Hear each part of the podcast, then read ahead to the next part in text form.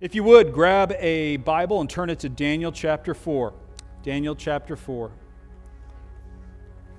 We're returning to Daniel uh, after being in a couple other passages the last couple of weeks with uh, Noah Moore preaching and uh, Kim Harless preaching. It was, uh, it was a joy to hear them and to be served by them. Um, but uh, since we are coming back to Daniel, I just thought I'd do a little bit of a um, kind of a rundown of what we've done. Uh, so far. Uh, in Daniel chapter 2, we saw that the wisdom of God in the gospel uh, trumps any wisdom delivered from me, you, and even the best minds amongst us. It doesn't mean we don't have wisdom in the best minds amongst us or that God's wisdom can't be found um, in other places in the world. Uh, that is not true. Uh, it's just that none of the best uh, is trumped by the Lord and His wisdom.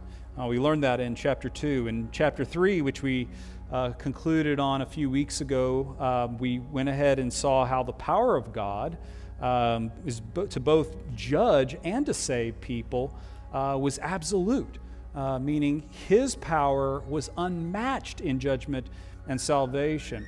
Here you had Nebuchadnezzar who thought that he could judge and save Shadrach, Meshach, and Abednego, but really in the end, it was the power of the Lord who had the power to judge and to save. And so we saw that because Shadrach, Meshach, and Abednego believed that the best and ultimate power to judge and save resided in the Lord, that actually is what gave them courage. Courage isn't doing dumb things in the face of certain doom.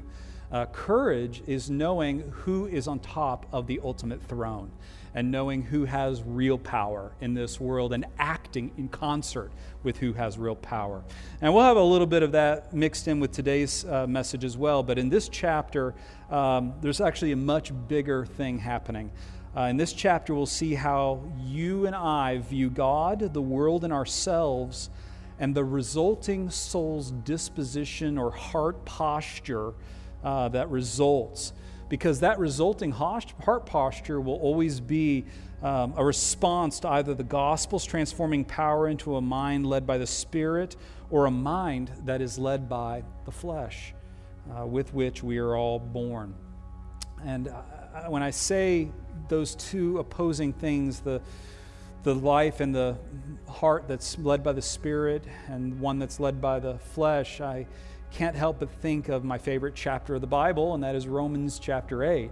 Uh, if you're unfamiliar with it, I want to read just a couple passages from it that will help kind of give us some background to keep in our minds as we read through Daniel chapter 4, help us see what's going on here. It says this in Romans chapter 8, verses 5 through 6 For those who live according to the flesh, uh, that part of us that believes it does just fine without God, uh, that flesh, they set their minds on things of the flesh, meaning they perpetuate it.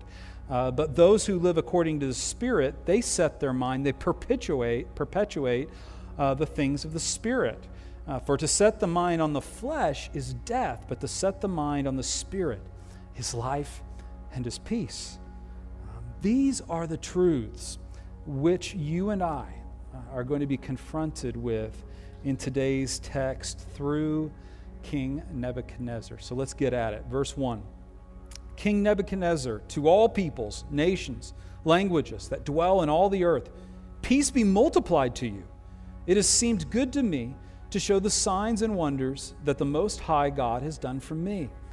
How great are his signs! How great and mighty are his wonders! His kingdom is an everlasting kingdom, and his dominion endures from generation to generation. Now, we read this text and we just can't help but be taken back a bit. The, the, original readers were meant to be taken aback a bit because it's not like how that Nebuchadnezzar has not said good things about the Lord or said true things about the Lord. It's just that this is so over the top compared to everything else he's ever said. Like, this is way over the top compared to all the other truths he has said about the Lord to this point. And as a result, it kind of wants to draw you in and make you curious like what would cause king nebuchadnezzar to say this and like any kind of good drama it doesn't tell you it's doing this but effectively you could put some subtext below the bible here and say one year earlier, and that's kind of how it goes. One year earlier, here's how we got to where we're at, where Nebuchadnezzar is saying these things. This is the story. Verse 4 I, Nebuchadnezzar, was at ease in my house and prospering in my palace. Uh, we think this is later in his reign where he definitely was relatively worry free and definitely prospering. I saw a dream, and it made me afraid. As I lay in bed, the fancies and the visions of my head alarmed me. And so I made a decree that all the wise men of Babylon should be brought to me, that they might make known to me the interpretation of the dream.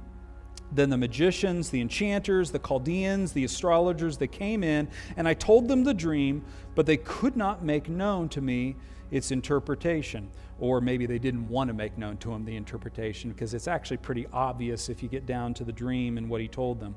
Verse 8 at last Daniel came in before me, and he who is named Belteshazzar after the name of my God, in whom is the spirit of all the holy gods, I told him the dream, saying, O Belteshazzar, chief of the magicians, because I know that the spirit of the holy gods is in you, and that no mystery is too difficult for you, tell me the visions of my dream that I saw and their interpretation. The visions of my head as I lay in bed were these. I saw and behold a tree in the midst of the earth, and its height was great. The tree grew and became strong, and its top reached to heaven, and it was visible to the end of all the earth. Its leaves were beautiful, its fruit abundant, and it had food for all. The beasts of the field found shade under it, and the birds of the heavens lived in its branches, and all flesh was fed from it. I saw in the visions of my head as I lay in my bed, and behold, a watcher, a holy one, probably an angel, came down from heaven. And he proclaimed aloud and said, Thus, chop down the tree, lop off its branches, strip off its leaves, scatter its fruit, let the beasts flee from under it and the birds from its branches, but leave the stump of its roots in the earth, bound with a band of iron and bronze in the tender grass of the field. Now it moves away from the metaphor and it moves to the person the metaphor stands for. Let him be wet with dew of heaven. Let his portion be with the beasts in the grass of the field. Let his mind be changed from a man's, and let a beast's mind be given to him. And let seven periods of time pass over him. If you know the Bible and know how it talks about the the term seven in numerology, it basically means uh, the time of completion, basically when God's ready for things to happen, is what it means. Um, so, seven times to pass over him.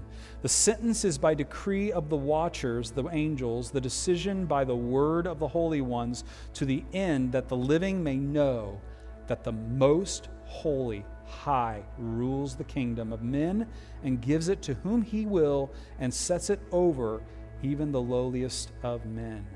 This dream I, King Nebuchadnezzar, saw, and you, Belteshazzar, tell me the interpretation, because all the wise men of my kingdom are not able to make known to me the interpretation, but you are able, for the Spirit of the holy gods is in you.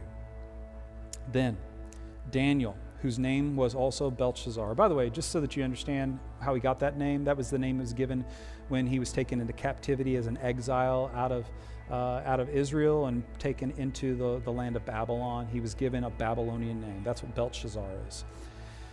He was dismayed for a while. In other words, after he heard what the, the dream actually was, um, it says his thoughts alarmed him. And the king answered and said, Belteshazzar, let not the dream or the interpretation alarm you. Belteshazzar answered and said, My lord, May the dream be for those who hate you and its interpretation for your enemies. This is a fascinating thing here. We're already seeing that even he doesn't want to talk about the dream initially. He has to be kind of coaxed into doing it, saying, Hey, don't worry about the interpretation. Go ahead and tell it to me. And he's like, Man, I know what it means. I just don't want it to mean what it means, is basically what he says. This is a fascinating moment for us just to pause and consider because Nebuchadnezzar, I don't care what you think of any president we've ever had, any leader we have personally sat under in our lives, Nebuchadnezzar is worse than all of them. He's terrible. Um, and so, this is a guy who, when you have bad news for him, our most knee jerk, typical reaction would be, I'm going to really enjoy delivering this news. And he doesn't. Daniel doesn't enjoy delivering bad news to a really awful guy. It's fascinating. It tells you a little bit about the heart disposition of Daniel. We'll get into this. I'll actually make another observation about this later on as we get to it. But anyway, just, just consider that. Like, especially as you enter a political season, like someone's going to be elected, uh, and regardless of who it is, I pray that the people of God will be a people who never take joy in other people's harm or other people's suffering or other people's downfall. That we, like Daniel, have a heart that is sorted out well enough. We know where real power lies, and so we don't look for bad news to unseat bad power in this world. Um, so, with that said, and by the way, that doesn't mean you can't vote for the other guy, whoever the other guy is to you. And that doesn't mean you can't also be happy if one of the other guys wins. Um, doesn't mean that at all. It just means that we should always want good for people around us, even our enemies. I think Jesus said something about that, right? Okay. Moving on.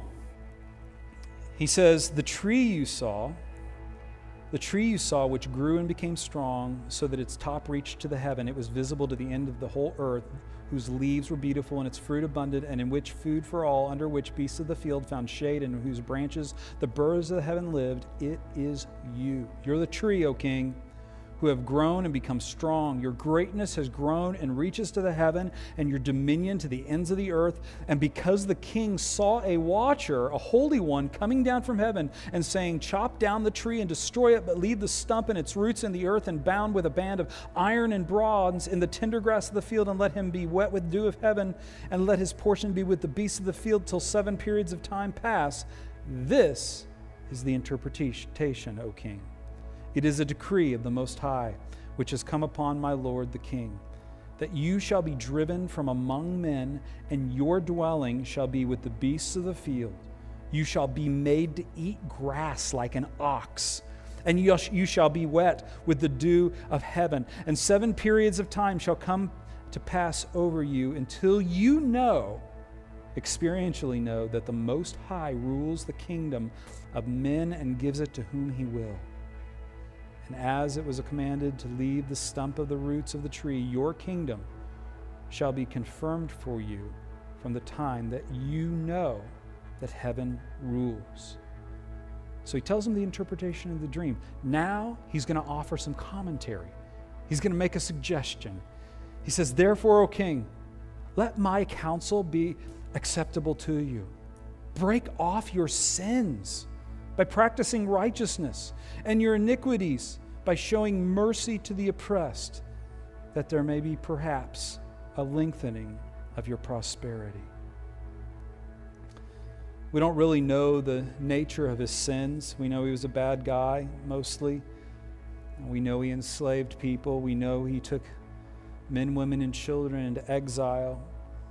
We don't know what he has in mind here as far as practicing righteousness outside of what the scriptures say. We don't even know what it would look like for him to show mercy to those who are oppressed. We don't even know what he means by those oppressed. And by the way, because the word oppression is used a lot in our culture right now, do not project your own thoughts as far as what you think oppression is on what was going on here in this text. It's always a dangerous thing to, to project our modern sensibilities onto ancient texts. I just learned yesterday uh, that one of my children actually feels oppressed by being uh, subjected to music playing while we are cleaning our house. Apparently, that associates the music with the cleaning of the house. So, um, again, projecting our oppression onto the Bible always bad. Um, so let's just let it, the Bible say what it says. Whatever oppression was, that's what he was doing. Okay? All right, with that said, all this came upon King Nebuchadnezzar. So get this. He tried to talk him out of it. He said, he said repent. You know, stop with the oppression. Show mercy to those you oppress. Stop with your sins. Become a man of righteousness. And then it says, all this came upon King Nebuchadnezzar. So he did not take Daniel's counsel. You may wonder, how long did he have to take Daniel's counsel? It tells us at the end of 12 months. So he had 12 months to consider Daniel's counsel and turn his ways. You and I are not even guaranteed that when the Lord exposes something in us, are we? But he was given 12 months. And the king was walking on the roof of a royal palace of Babylon and he answered. Who was he answering? He was answering the Lord. He was answering the Lord, the Lord's warning. And this was his answer to the Lord's warning from 12 months ago. He had thought about it, he considered it, and this is his response Is not this great Babylon, which I have built by my mighty powers as a royal residence and for the glory of my majesty?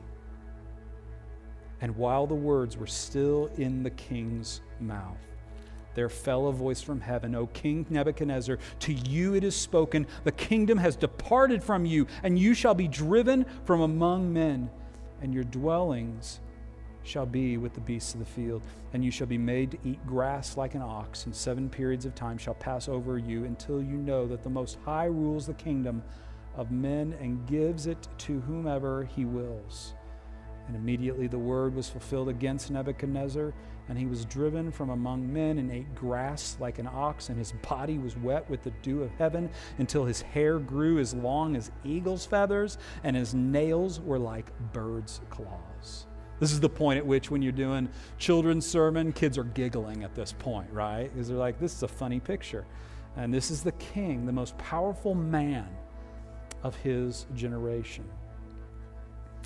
And then it says, At the end of the days, I, Nebuchadnezzar, lifted my eyes to heaven, and my reason returned to me, and I blessed the Most High, and praised and honored him who lives forever. For his dominion is an everlasting dominion, and his kingdom endures from generation to generation.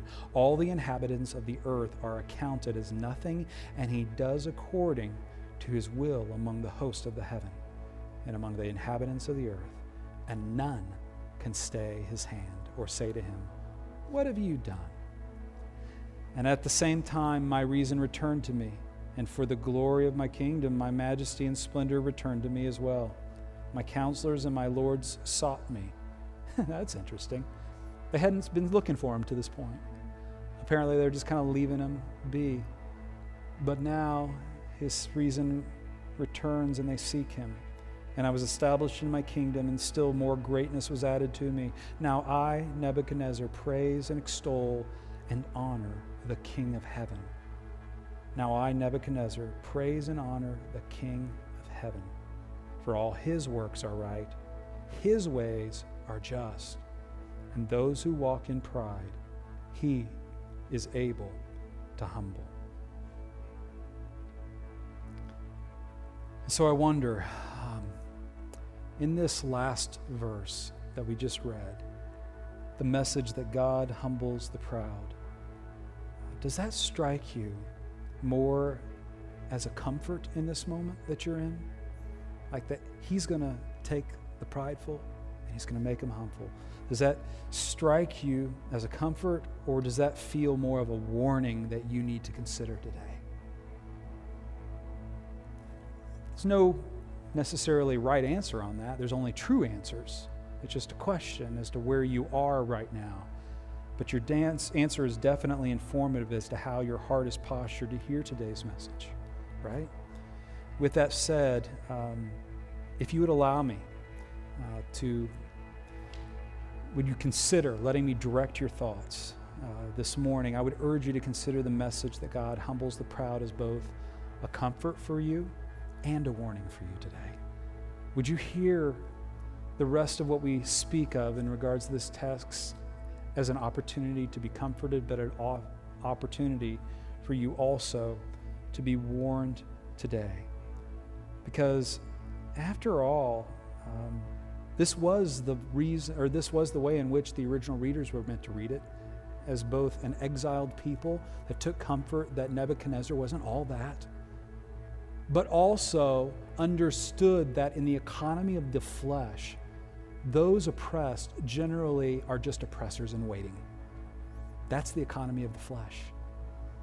You may be oppressed today, but you're looking to oppress others tomorrow. But that is not the way of the Spirit. That is not the way of a person who is compelled and led by the Spirit. In fact, at the root of a heart of flesh is always a heart of pride. Deep, abiding, enslaving pride. This was true when human beings were first tempted and took from the fruit of the tree of good and evil, and it's true when you and I take from that metaphorical fruit on a regular basis, sometimes daily. Writer and Bible scholar Tremper Longman sums up the idea of pride nicely when he says, Pride in a negative sense is a conception of one's self worth that exceeds the bounds of propriety in theological speak. In other words, what that means is when one thinks of oneself as more than God's image. We are God's image. There's a nobility in that. There's a beauty in that. There's goodness in that. It's worth celebrating. It's worth saying. It's worth believing that is good about you and about me and about others. But pride is when we try to live beyond that. I'm more than the image of God. I'm actually either closer than others to the image of God, or I am the consummate image of the God that others should look to in the way I think, the way I feel, the way I speak, the way I posture. Thinking of ourselves as more. Augustine knew something about this. In fact, he spoke to the flip side of this uh, the idea of humility, for that is the opposite of pride. And he understood that a heart needs to be given to humility. In fact, a foundation of humility is a radically different thing and creates radically different results for us. He said it like this if you plan to build any kind of a house, a tall house of virtues, basically, if you're looking to stand that you know what's, what's worth being called right, true, just. It's like the passage that says to love justice and mercy and walk humbly with your God. You can't actually do what's righteous. You can't actually love mercy for what it is until you walk humbly with your God. And this is what Augustine is saying. It's got to be built on the foundations of humility. Humility is the beginning to actually even be able to know, live, speak of, and talk about virtue in any way that makes differences. Augustine knew that all the best human plans and intentions, when backed or supported by a heart of flesh, will in some way still result in the society wrecking glorification of human beings. It's got to be built on humility, knowing who we are who God is and knowing thoroughly the huge gap between those. So let's hear today's text as both a warning and a comfort as we consider its message. And by the way, there are several anchor passages in this text from which we could look at um, these uh, scriptures today, but likely none so powerful as the final verse of chapter 4. I don't know if it struck you this way, but it's just really, really powerful what it says. Look at verse 37 again. Now I, Nebuchadnezzar, and he's saying three things here, really. I praise and extol and honor the King of heaven. Then he says, For all his works are right and his ways are just. And finally, those who walk in pride, he is able to humble. Verse 37 is helpful in that it gives us something of an anatomy of pride and humility. It shows us kind of the, the makeup of what pride and humility look, at, look like from differing perspectives. And so here are three important questions that we can derive from these verses, or this verse 37, that get to whether our heart is steeped in pride or steeped in humility. And that is the big question today. One, who is in my heart truly worthy of exaltation and praise? Who is truly worthy of exaltation and praise? He says, I praise and extol and honor the King of heaven. Now, of course, before all this transpired for him, he praised and extolled the name of himself, of Nebuchadnezzar. He was what was great. He who built Babylon, he who paid for Babylon, he who conceived of the great Babylon. But here he is confessing it is the King of heaven who truly is worthy of exaltation and praise. Do we feel, do we live believing that the King of the heavens is truly the one worthy of exaltation, praise, or the King or kings, the many kings to choose from of the earth? Nebuchadnezzar, when he was made to be like an animal, I made point to mention that his, his best advisors didn't go looking for him. And in fact, his audience fled him. And when you don't have any audience, you realize there's no one praising me, there's no one extolling me. And so in that moment, he realized there's really not a lot to praise and extol about me but there is a lot to praise and extol about the Lord. Second question What are the greatest or most prolific truths that you and I believe? In other words, what is my truth? What is its foundation? I mean, what's, what is my underlying truths I live and believe and confess? And where are they founded from? I mean, just as an example um, of how quickly this can kind of move and go astray, uh, all of us know we live in a broken world, right? I mean, the world is broken, tremendously broken, and that's true. And we shouldn't be afraid to say that that's true and to talk about brokenness, but just so that you know, that's not like the, the bottom of the foundation. you know what the bottom of the foundation is if you know the gospel? Is that there is a God who repairs broken things. That's at the bottom of the foundation.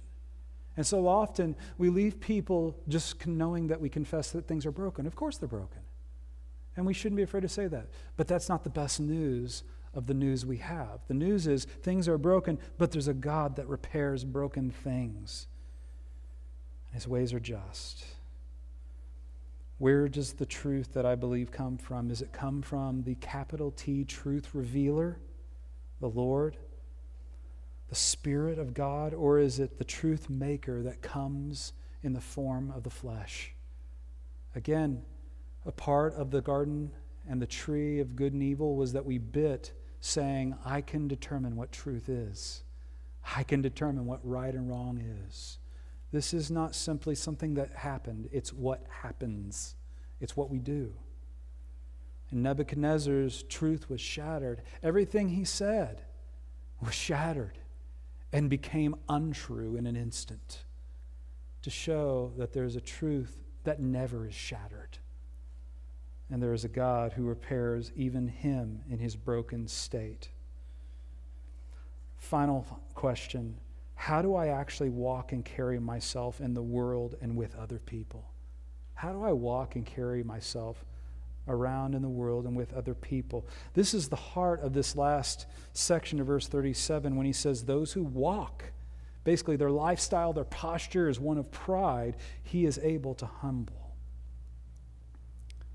And what it's getting after is there are those of us who have deceived ourselves to believe we have the, the right or the amount or the, the proper strategic amount of power or control whereby we can prevent the downfall. Somehow we can, we can hedge a protection around ourselves and never. And this is, this is Nebuchadnezzar saying, I thought I was powerful. Then I met the one powerful enough to cause me to fall one powerful enough to take a person of great pride because he was powerful and because he could control so much and can make me humble. And he confesses that. How do I walk and carry myself in the world and with other people? Is it, the, is it as a person that is spiritually impoverished and needy that the Beatitudes speak to? It says, you know, if you're impoverished and needy, you're blessed. Because you know positionally where you stand. It has no bearing on the fact that you're a noble person made in the image of God. It's not trying to strip that away. It's not trying to tear that down. It's merely saying, even as a noble image bearer of God, you are incredibly needy and incredibly impoverished of spirit. But that makes you blessed because, again, the greater foundational truth is that God feeds those impoverished of spirit and makes them into new creatures. And so, are we, like in the Beatitudes, blessed with impoverishedness and neediness? Or is it the power obsessed, power impressed mind of the flesh that we carry? Again, experientially, Nebuchadnezzar learns this by becoming a lowly creature and remembering that there is one higher than him that humbled him. You know, these three questions are really helpful for us to consider how we think about ourselves. In Nebuchadnezzar's dream, we see him being exposed for how he really thinks about himself. It's not just a vision for what God wants him to see, he's actually showing him a picture of himself. He's like, You are someone who views yourself in a self aggrandizing manner as one that feeds all the earth, who provides shade for all, who basically is this benevolent autocrat or dictator over all. It exposes how he really thinks about himself and the reality of his current role in the world. He saw himself benevolent, probably in a way, not probably, in a way that went beyond the image of God as a king. He was a capital K king in his mind. And if he was an image bearer of God, he was the image bearer of God in a way that the people he looked down upon could not be. And so he stood before the Lord, thinking he only stood before gods of his own making. And his life was never the same after that. Going back to verse 37, there are three key issues at hand. The first is this, and really I'm leading right back out of the questions I just asked you. The first is this the question of pride and humility are about who is actually worthy of being praised. Who is actually worthy of being praised? And on the roof, while we aren't given any full disclosure as to the details of Nebuchadnezzar's inner thoughts, his private musings, and his internal dialogues, just like nobody really knows at the end of the day what's going on in your head a lot of times, your private dialogues with yourself, your argumentations with silent enemies that get destroyed and slam dunked, uh, all the private musings about who you are. Nobody knows them. But as he's thinking these things and saying things out loud in response to the Lord, this watershed moment is telling. It's stimulated by an incredibly false narrative he believed in that Nebuchadnezzar was believing about himself and his world. And by the way, that's not to say his legacy was insignificant. We know Nebuchadnezzar's name in secular history today because he was so significant.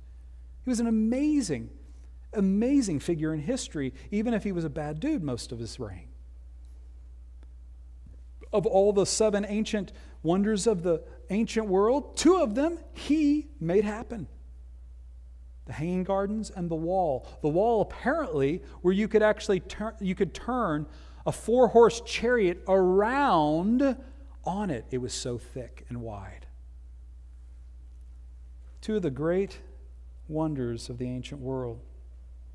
And so he's not a slouch. It's not like the Bible is, is using a, a really low figure to get this point across. This is a significant figure in history. But yet, even the most significant figures in history oftentimes believe false narratives about themselves and about the world. He thought he was responsible for everything he saw, that he planted, he ordered it, he paid for it. And on a human level, a fleshly level, that's actually true. But what the Lord wants a Nebuchadnezzar to do in that moment is to realize that none of it was made possible were he not being given the stewardship to make it possible.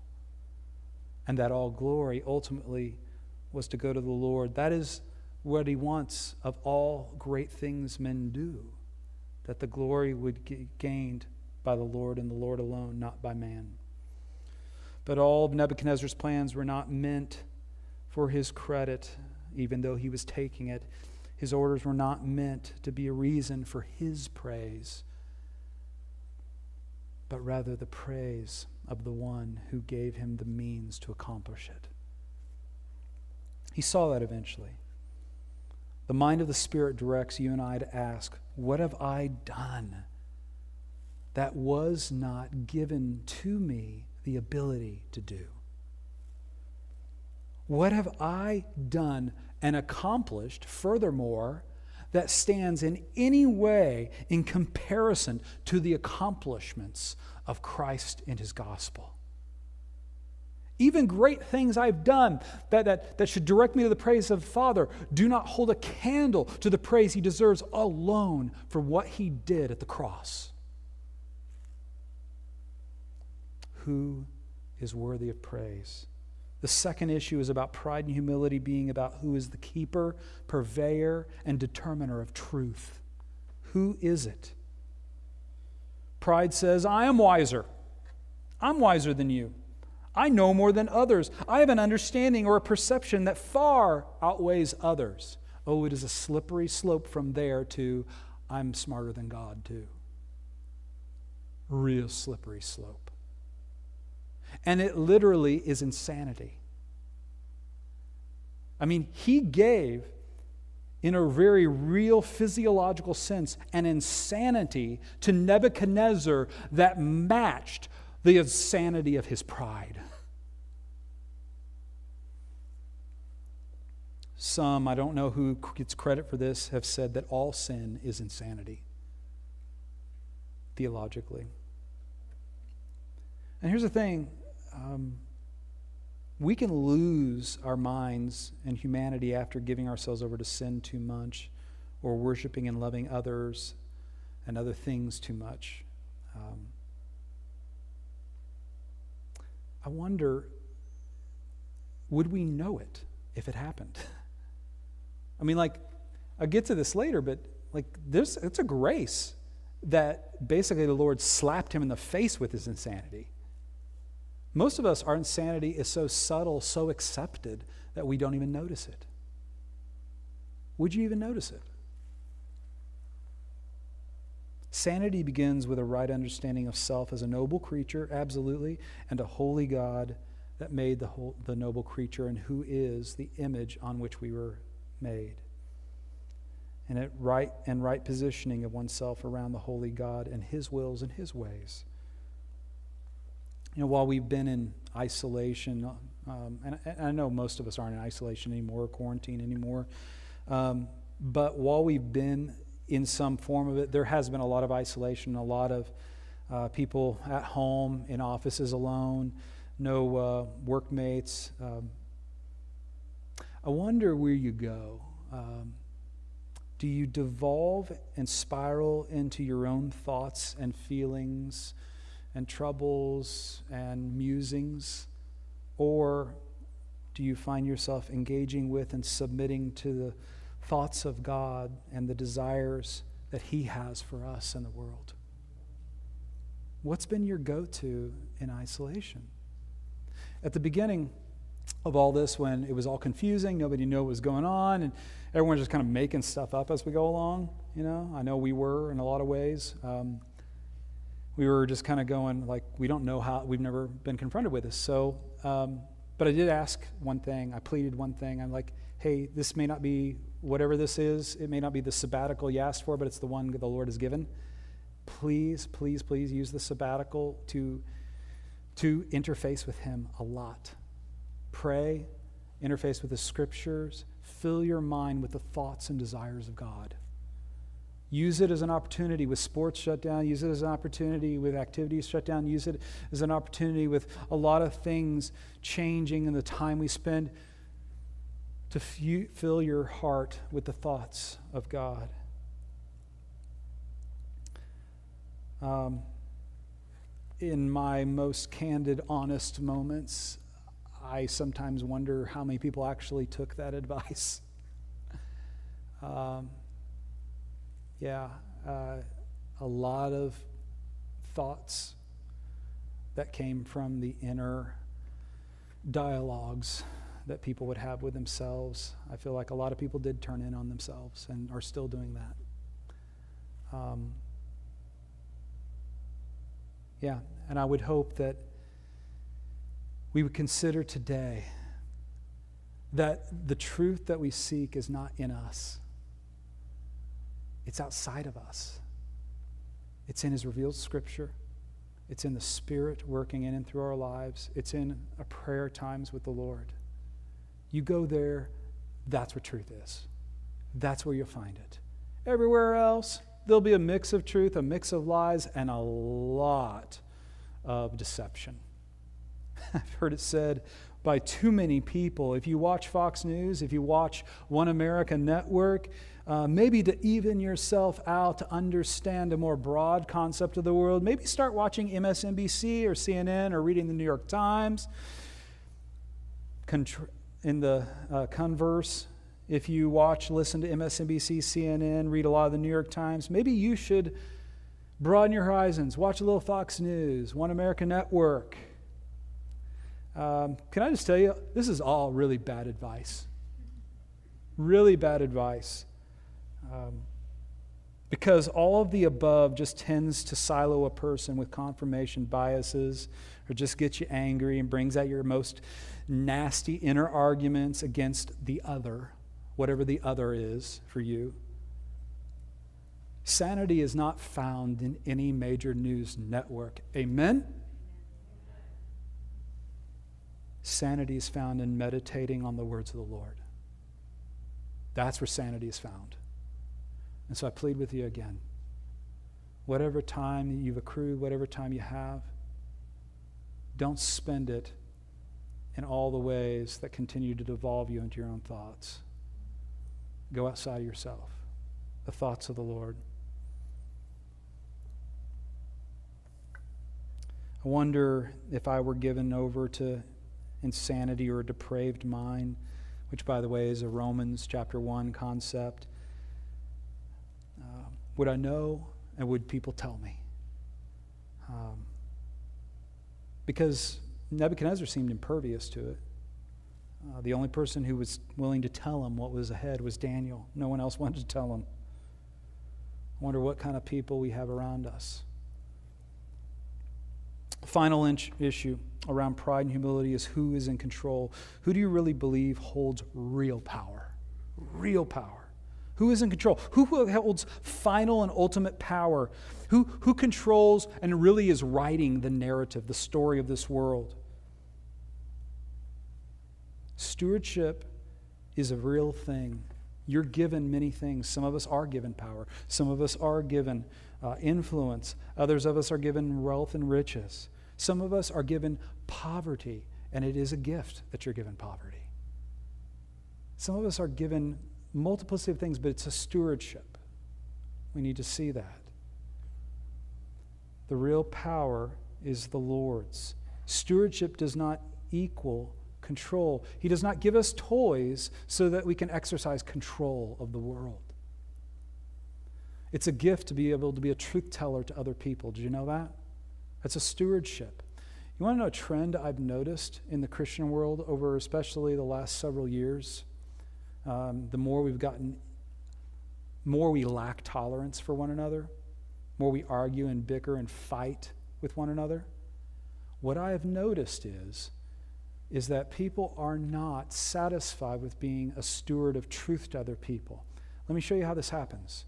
The Lord gives you an opportunity, you have an opportunity, you speak truth to another person, and you feel good about it. I got it out. I wasn't like the other advisors, I was like Daniel. I spoke truth. But then Nebuchadnezzar in your life doesn't listen to you. does his or her own thing, keeps doing his or her own thing, and you just get mad as spit over it. And you get vindicated and angry. You know what's going on there? You're not satisfied with the stewardship of being a truth teller.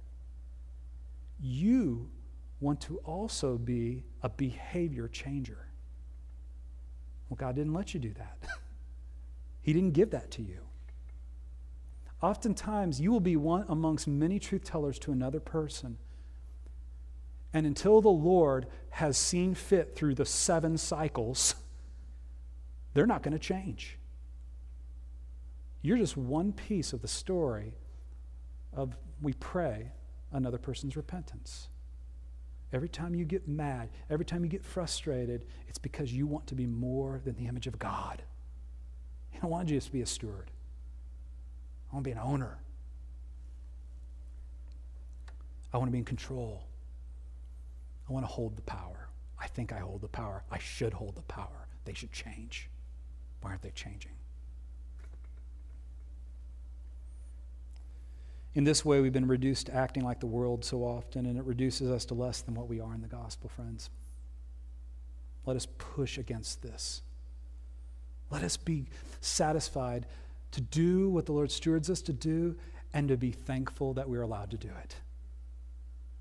And not place ungiven promises, our expectations out there.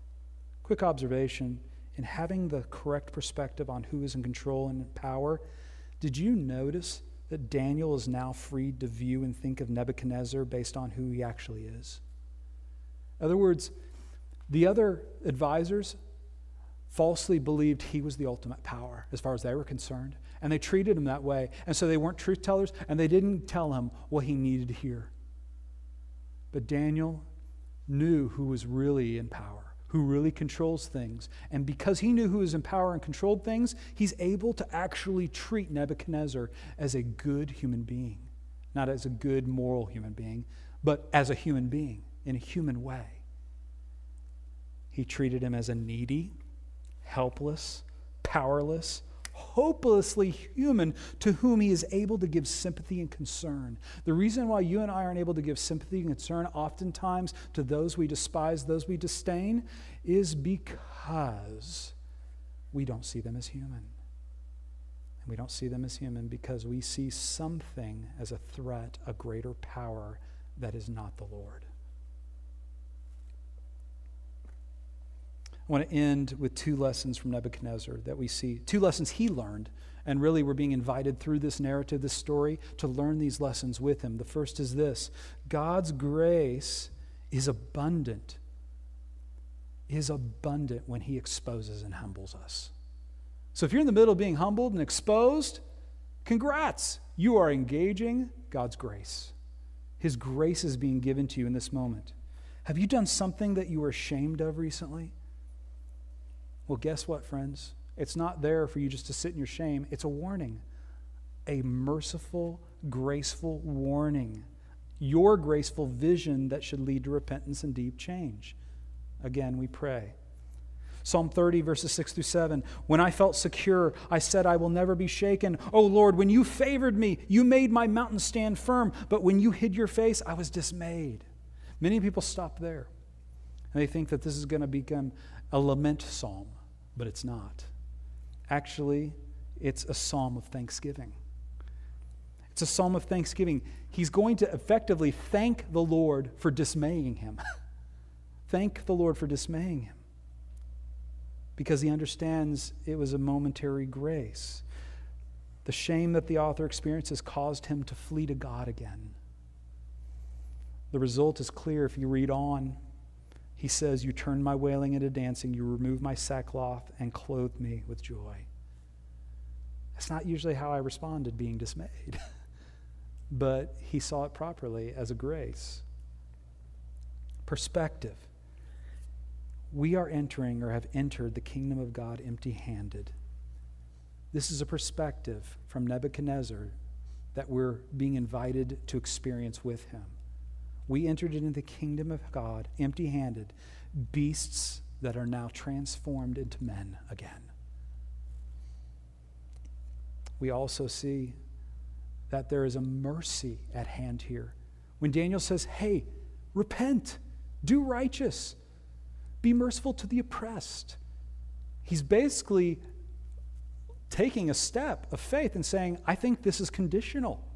The Lord isn't necessarily going to do this to you for sure if you repent. So sometimes that exposing and humbling is the beginning of a warning that is conditional upon which we won't receive the full, the full weight of judgment. That is a mercy, friends. And many and most initial reveals of our true nature, how we view reality, and how that's exposed is but an opportunity to turn and change it, to give glory to God, to walk the path of Christ likeness, or to walk the path Instead, if we rebel like Nebuchadnezzar, of beast likeness. And we learn that Nebuchadnezzar was given 12 months to make his choice or respond to the conditional warning. Again, you and I aren't necessarily given that. And so when a warning comes, take it as a grace and do what is right. Repent. Do what's righteous. What is and has been revealed here, this grace and mercy of revelation about his heart. What is being revealed in this moment about your heart? The Lord has brought to the table this morning. It is an opportunity for God's glory, it's an opportunity for the enemy's defeat, and a change for your good, a transformation for your good. Believe that this morning. In fact, collectively, I wonder if the Lord is doing something profound and impactful both in and through the church in this moment in history. Because, just to be candid, we've been pretty comfortable for a really long time. Not so comfortable right now, are we? And that may be a really, really good thing. So, going forward, maybe consider how this is a blessed, graceful time that we're in. And we are to take our cues from that. By the way, I just know that some of you probably are at the end of your rope in an area of your life, or you or part of your life is effectively uh, that metaphorical stump. it feels like a stump, like there's only a stump of my life left. If that's you, um, stump does not have to mean hopelessness. The stump in this story is a reminder of hope, actually, that life can be had after this, new life. So we either pursue humility or we will be humbled by he who humbles even kings. Second thing, and I'll end on this, that um, Nebuchadnezzar learns that we can walk in as well. Oftentimes, we may be confused about what really is at play between the subject of pride and humility. What's really the difference maker here? Well, Nebuchadnezzar learned it's about my eyes. it's about my eyes and where they're directed. C.S. Lewis said, A proud man is always looking down on things and people, and of course, as long as you are looking down, you cannot see anything above you. It's about your eyes, it's about where you fix them, what you look on, what you focus on. Some are accustomed to looking down on others, it's just a way of life for them, it's just their walk of life. They may think they're smarter than other people. And so they look down on people. They're more powerful than other people, so they look down on the powerless. They think that they have something figured out that others aren't, so they're cultural elitists who think the commoners are worth looking down on. Do you ever have to be right about everything? The gospel corrects this in us. I don't have to be right more than I need to show Jesus as better. I don't have to be right to show Jesus as better. And lest I read my Bible, that is the gospel message we're to bring. Not that I'm right and I need to convince you that you're wrong but that Jesus is better than any ideas I have or you have.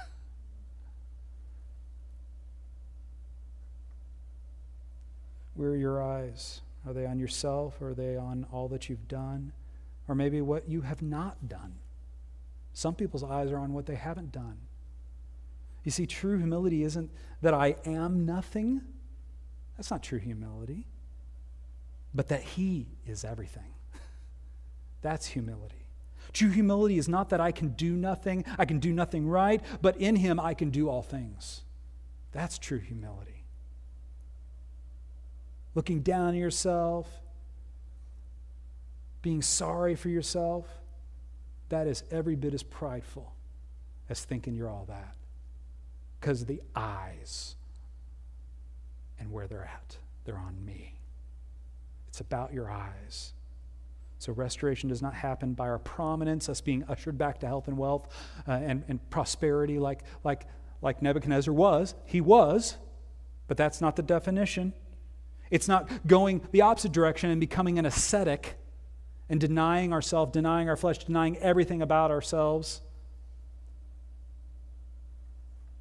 But by looking to Christ, whether in our lowliness or our prominence. To take our eyes off Christ is to take our eyes off the only means of our exhortation, the only contribution you and I have ever made to our own greatness and glory is and was our utter neediness before Christ. That's all we contributed is our neediness. Our exaltedness and our humility is sourced from Jesus' exaltedness out of his humility as he lived in the flesh not in being restored to some prior greatness or some ideal self.